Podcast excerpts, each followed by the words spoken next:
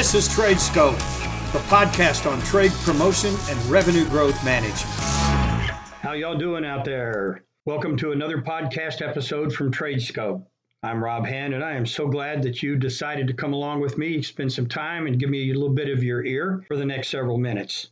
So, here's the news I am writing a book. My book is about trade promotion and really everything I can think of that revolves around the process of channel incentives management and execution.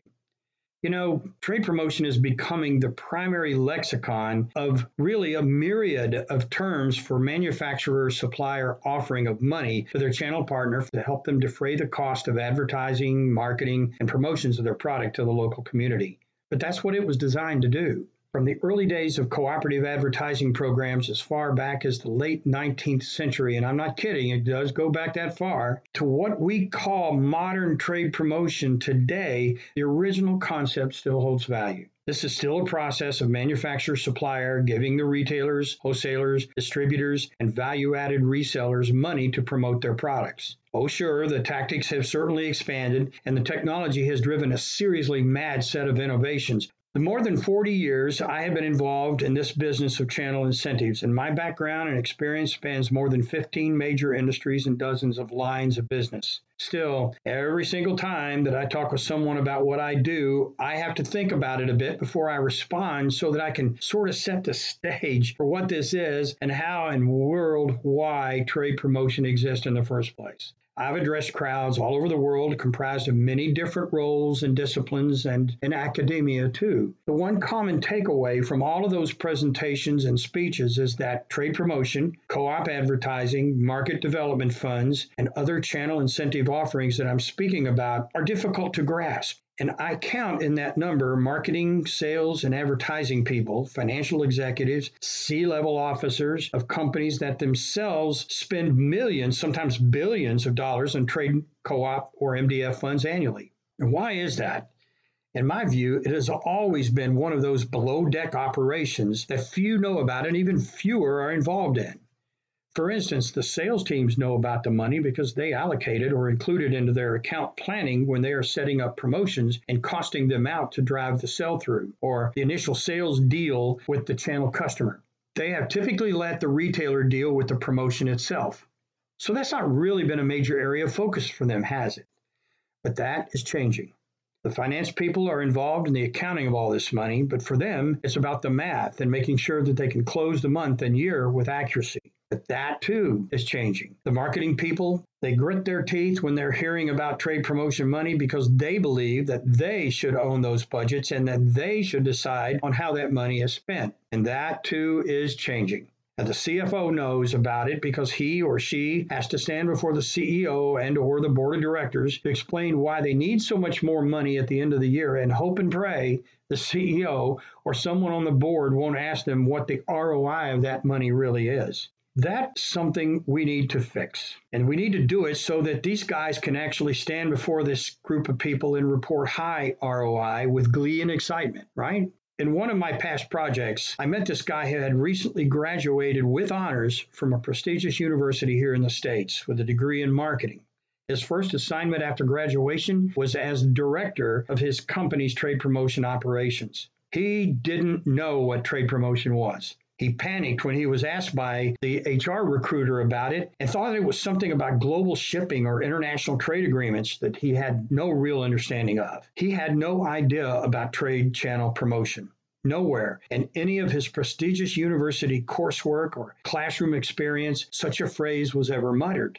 The closest he came to it was when he had to do a paper on co marketing, which is typical joint promotion of two companies like Ford and Michelin Tires, or Disney and Coca Cola, or anybody in the National Football League. But that's sad. But if you're a student in college, and I know some of you listening are, ask your professors in marketing, advertising, or any of the promotional arts about trade promotion. See what they know, but don't try to look it up in Amazon or Google to find books on trade promotion that is trade channel promotion because you won't find anything really helpful unless that is you really are interested in international trade promotion. Look, not only are our universities sadly unable to exploit the tremendous value of trade promotion and include it in their vast curricula, But even those inside the major CPG companies are often sorely lacking in the knowledge of TPX as well. I can't tell you how many times I sit down in a conference room full of executives and operational stakeholders about to jump into a trade promotion initiative of one kind or another, and then start off by saying something like, Well, you know, we're really unique, or what we need is something different from what the other people have. And the way we run our channel promotion business is a little different from everybody else, and on and on and on. The truth is, no, you're not.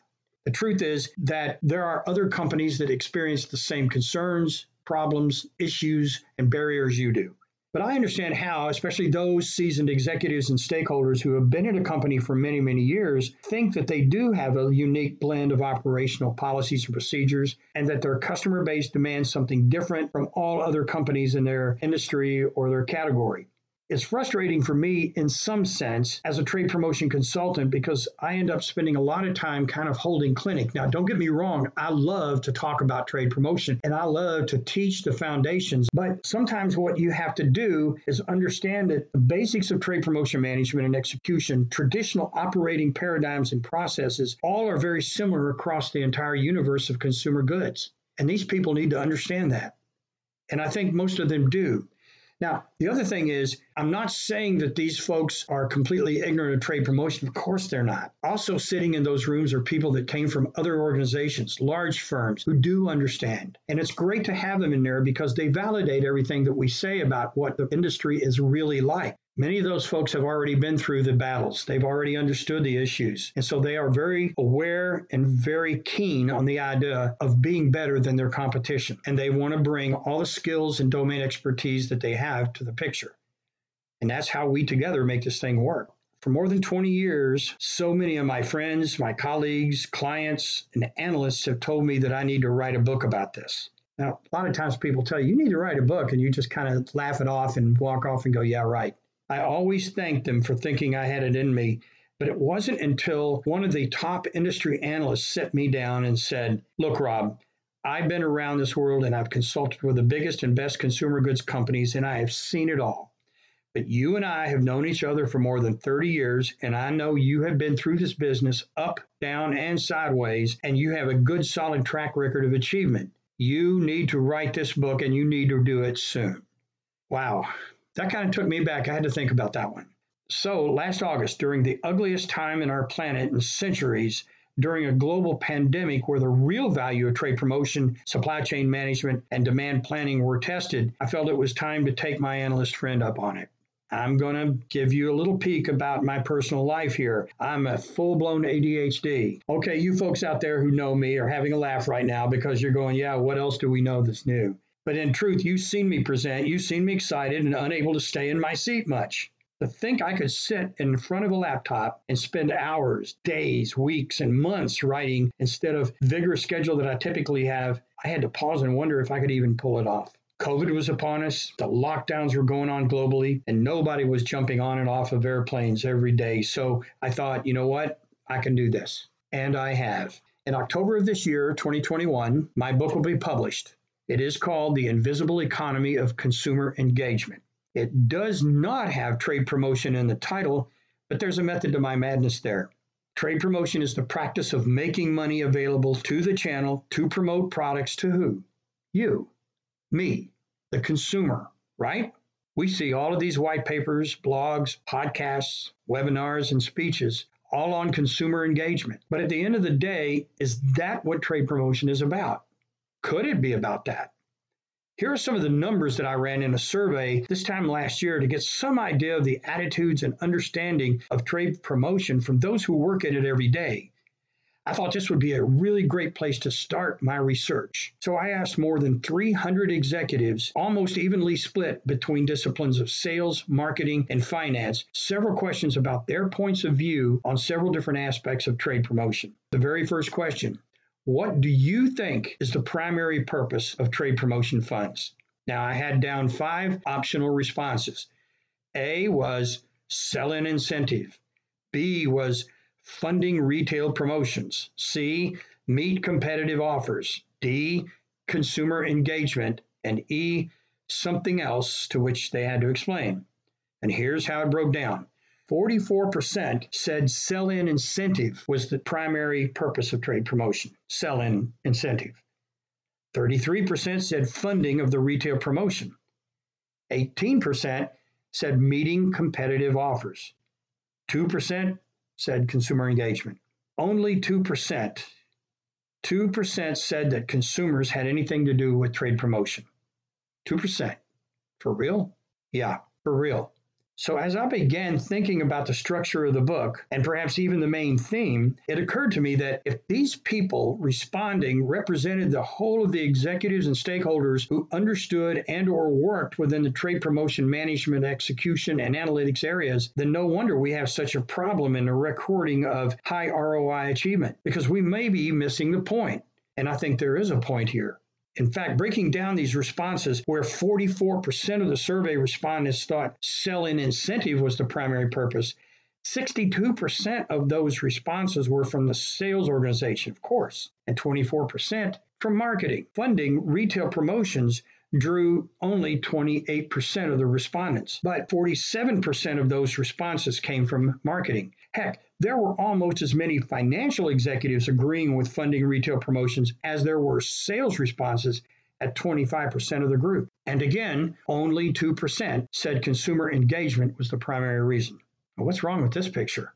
Well, I'll tell you. For many years now, I have been campaigning on the idea that one of the reasons for the failure of trade promotion spending is the lack of alignment between sales, who owns the trade promotion, and marketing, who basically owns, well, the consumer. They have more knowledge of the consumer than salespeople do. And that's not a put down, it's just historical, traditional, honed in belief that trade promotion's primary goal is to get the volume at a good margin in the sell in. We've talked about this before, and in fact, it's been a theme for me for several years. Now, if you've been paying attention, and I know you have, you can see how trade organizations like Promotion Optimization Institute, Consumer Goods Forum, or Consumer Goods Technology events have all been pushing more of the narrative that sales and marketing have to work closer in collaboration for promotion planning. In fact, check out their agendas, and yep, you'll see it. Increased topics on marketing and sales alignment and focus on what? the consumer and specifically the consumer engagement. So I figured it's a good time in history to shine the light on the knowledge on how trade promotion can be more effective at accelerating the success of consumer engagement for the company. Hey, We've been so heads down on the reengineering and enhancing efficiency and effectiveness of all of the critical processes like funding and planning and, yeah, still deduction management and better overall settlement accounting that we can't seem to see the forest for the trees. We're missing the injection of the consumer in each of these processes, as well as the peripheral components of the value chain like demand planning, logistics, customer service, and analytics. Now, look, I know everybody out there is going to say, no, wait a minute. The whole idea behind demand planning is the consumer demand. But where does it come from? You need to think about that because it's generated from the mathematical probabilities that are gathered from syndicated data providers, which is all good stuff. But it is part of what the idea is that this is how we expect the consumers to respond. Okay, that's good. But is that realistically part of the way a key account manager or sales rep plans a promotion? Is it? So, that all said, I decided that I would write a book about trade promotion with the full focus on the consumer and the ways to improve the engagement at every link in the consumer chain. Oh, and the consumer chain? Well, you'll learn what that is early on in the book so that we can all understand what the targets are and how to achieve each one through each and every functional area within the greater trade promotion process. It's not going to be a book on rocket science, but what you will read is a very practical application across the known TPX universe with a distinct set of definitions and actions to take to ensure accomplishment of all of the key performance indicators we all deal with every day, and then some. As far as I know, there's never been a book like it. And hopefully, this will spur many, many more books like it in the future. But what I want to do is to fill the void of knowledge in book form on as much of the intelligence and insights trade promotion can and will generate to satisfy the end goal of engaging, converting, and sustaining the customer relationships for your products, your store, and your client base. And maybe we'll have some fun along the way. Eh? So, watch for more about the book as we near our publication date, which is hopefully a target in October. So, we're coming up on it. Check out all the updates on my website, handpromotion.com, as well as my LinkedIn pages and Twitter account. We will also be populating a new website dedicated to the book soon, and I'll alert everyone through these same links about all that. Now, the book has my two cents on trade promotion, and you'll like it. You may not agree with everything there, and smarter people than me will chime in on the various topics, but that's exactly what I'm hoping for, and that's a good thing, right? So that's it for now, and thanks so much for listening in. Check out my other TradeScope podcast wherever you get your podcast content. And please read my blogs and papers on handpromotion.com. Until the next time, this is Rob Hand saying, be strong, be kind, be safe.